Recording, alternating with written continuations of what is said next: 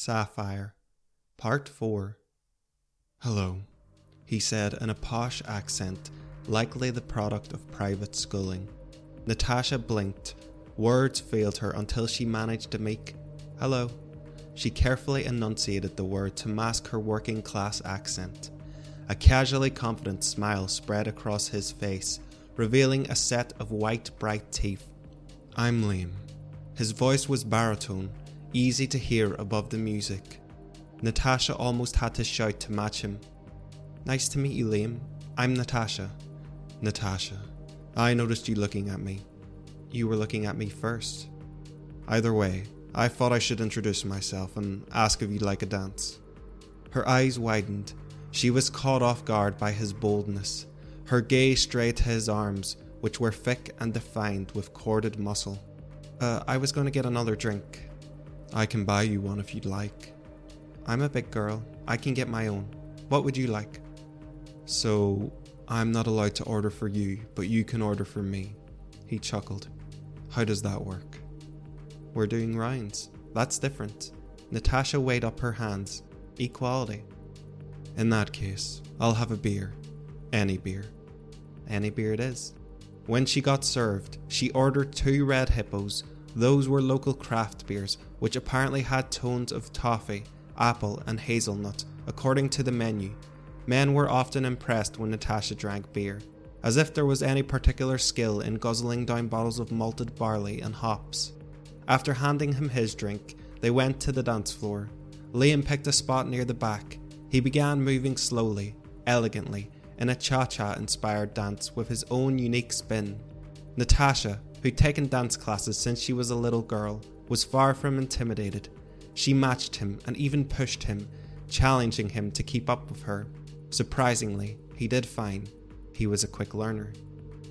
"So is it just you out tonight?" she asked. "Just me. I'm all on my own." "How sad." I was stuck working at home most of the day, and nobody else wanted to do anything, but I still wanted to have fun."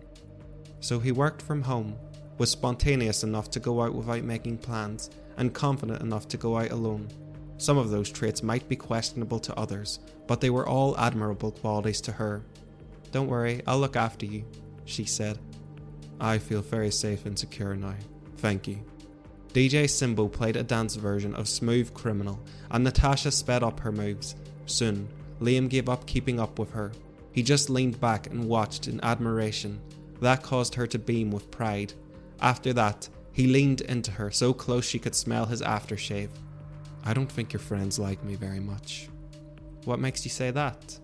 "They've been glaring this way all night." Glancing back, Natasha saw both Rebecca and Fiona watching them. Fiona's expression was one of bewilderment, as it was slightly out of character for Natasha to act this way. She was the sort who met men on dating apps or through mutual friends, not clubs or parties. Rebecca's face could be mistaken as expressionless by someone else, but Natasha could detect the scorn, the seething thunder in those eyes. This only encouraged her. She danced closer to Liam, so that her body was only inches from his. Hunger filled his eyes. She could see how much he wanted to touch her, so she guided his hands to her hips. They danced so intimately, their pelvises were almost brushing.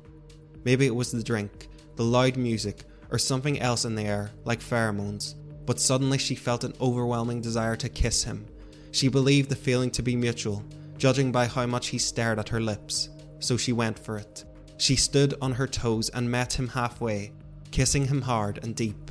He ran his hands through her hair as she worked hers across his back. When she pulled away, after a short eternity, he was grinning. "Natasha, I like you." "You've seen nothing yet." Who was this confident person? It felt like someone was wearing a Natasha costume tonight. "Well, I look forward to seeing the rest." They danced the hours away. The rest of the night melded into a blur of loud music, sweaty faces, grinding, touching and kissing. Even though DJ Simbo gave fair warning about closing time, it felt so sudden when the soft blue lights were replaced by harsh yellow ones, causing everyone to shield their eyes. Natasha blinked up at Liam. "I hope you still like me now that you can actually see me clearly." "Even more, if anything." "Funny, I was thinking the same." "We'd better get going before we get chucked out." They followed a stream of people being ushered outside when they made it back onto Brook Street. Under the naked sky and the glow of the streetlights, they found themselves in the middle of a large crowd. Half of those present would be eager to find a party, to keep things going, while the other half would want to buy food and get back to their beds, to collapse in drunken heaps. "Well, that was fun," Liam said. Natasha nodded. "Shame that it's over. No other bar or club would be open at this hour, due to licensing reasons." "Doesn't have to be." "Oh? What are you proposing, Romeo?" Natasha twirled. Her feet and legs still had the urge to dance. "Just that I might be able to find us something." "A party?" "Nothing massive. Just a gathering of friends. The people I'm staying with are renting a house on the edge of town. It'd be quiet. But there's more drink and good company." "Oh? On the edge of Byrne?" "Not far outside the city centre." She pondered. "There's a bus that runs every 15 minutes in the morning," he added. "Already planning the morning after. Aren't we presumptuous?" He smirked. "Just trying to eliminate potential obstacles." "What about my friends?" She used the plural on this occasion because she didn't want to explain the drama with Rebecca right now.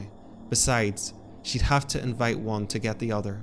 Unfortunately, Fiona and Rebecca were still a package deal. Liam grinned. Now that she could see him clearly, she confirmed he really did have the most piercing eyes. They were almost unnaturally blue, like drawn in ink. "They can come too." "You sure that'd be okay? You said your friends weren't up for anything tonight." "They weren't up for coming into town, but they'll be happy to have something casual at home." "Right then. Let me find them." Natasha sifted through the crowd. It took her several goes around to locate them, amid all the shiny hair and drunken faces. Eventually she spotted them by the doors. "Would you like to come to a party?" she inquired when she reached them. "Whose party?" Fiona said. Natasha gestured to Liam.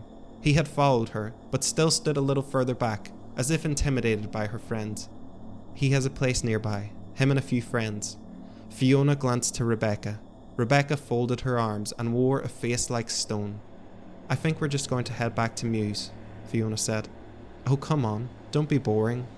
"So we're being boring for wanting to chill out?" Fiona said. "I didn't mean it like that." "How did you mean it then?" Rebecca asked. "Why do I feel like I'm being ganged up on?" Natasha stepped back. "Is everything all right?" "Oh, everything is just fantastic," Rebecca said. "Doesn't sound like it, to be honest." "Maybe we just don't like the idea of going anywhere with you," Rebecca said, coming closer so she was only inches from Natasha's face. "Becca," Fiona said. "What the hell is your problem?" Natasha asked. "Besides you being rude to me all night, what about him?" She pointed at Liam. "I explicitly expressed interest in him, then you sneaked off to stick your tongue down his throat." He was the one who came looking for me." "Yeah, right." "Why don't you ask him yourself? Is it so hard to believe that just once someone chose someone else over you?" "It's hard to believe that you disregard my feelings like that." Perhaps realizing that Natasha wouldn't be intimidated, Rebecca stepped back to play the victim card instead. "I thought we were friends." "Friends don't fuck each other's boyfriends." Rebecca's mouth dropped open. An odd thing happened around them. Some people who heard this stepped away, wanting to escape the tense situation. Others closed in, eager to hear more. "Oh, don't pretend, you fake bitch," Natasha said, smiling. "What did you call me?" Before Natasha could reply, Fiona rushed between them. She raised her arms to keep them apart. "Come on, girls, I thought we worked past all this." Suddenly the emotion that was a roaring fire within Natasha changed. It cooled, until there was a weight in her throat. "I loved him so much. I really did. I wanted to forgive you, but I don't think you've ever really been sorry for what happened. I can't get past what you did." Rebecca stared, at a loss for how to respond. "So you're just going to go back to some stranger's house party rather than come with us?" Fiona whispered, out of the hearing of the crowd and Liam. "Don't be reckless." "I'd rather sleep in the street than spend the night with her," Natasha said. "Fine," Rebecca said. "I'm not wasting any more time on you." She stormed off, pushing through the onlookers who were looking downtrodden as their hopes of a physical altercation died. Fiona watched Natasha. "Oh, go on," Natasha said.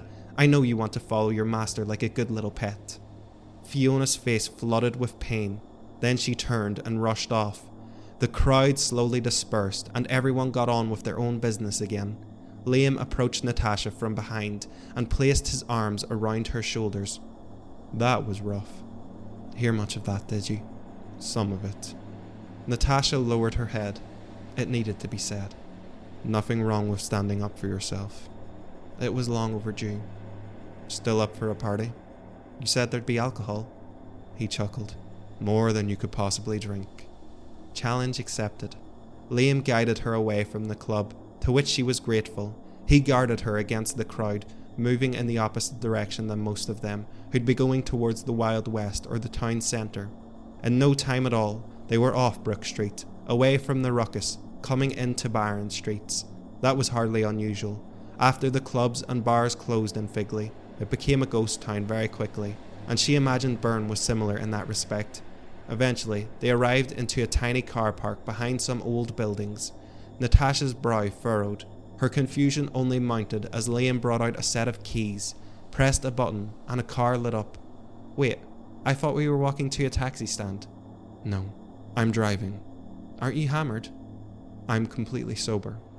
Natasha stared at him. It was such a bizarre statement that it took her a moment to process. But you were drinking. I saw you drinking all night. Alcohol has no effect on me. Everyone says that. I mean it. I could drink a litre of vodka and not even feel tipsy. It's both a blessing and a curse. My body gets rid of toxins very quickly. It sounded to Natasha like the usual sort of mental gymnastics used to arrive upon the bullshit rationale regularly espoused by drunk drivers. Then again, when she observed him closely, she saw, or rather failed to see, signs of drunkenness. His eyes were alert. His posture was firm. His stride was concentrated and assured. He did seem sober, but that raised other concerns. She was plastered. She realized that much as soon as she'd gotten out into the fresh air. Should she really be going off alone with a stranger in a house of all his friends? His sobriety recontextualized everything about tonight. Had he picked Natasha because she was so obviously drunk and made for an easy target? Was he taking her outside the city to be taken advantage of? She heard stories. No matter how attractive he was, that didn't make up for him being some kind of predator. How could she be so stupid? She allowed her inebriation and a handsome face to lead her into a dangerous situation. Liam veered around. Are you alright? I think I should go back to my friends. Whatever last doubt she had was eradicated by the fact he didn't attempt to understand, in any reasonable sense. For the first time tonight, his face portrayed something other than calm confidence, because people like Liam were control freaks, and this wasn't part of his grand plan. What are you talking about? He said in a tone that implied she was being utterly ridiculous. Natasha began to retreat. I need to see Fiona. I need to apologize. But you were in the right. I don't mean to be rude, but you don't really know anything about it.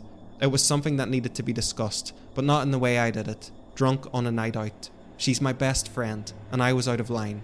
She spun around and started power walking in the opposite direction. Liam followed her. But you could just as easily apologize tomorrow.